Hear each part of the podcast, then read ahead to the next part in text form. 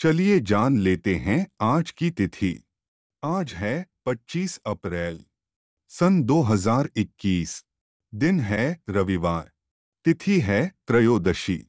त्रयोदशी तिथि आज शाम चार बजकर बारह मिनट तक रहेगी। इसके बाद चतुर्दशी तिथि आरंभ होगी।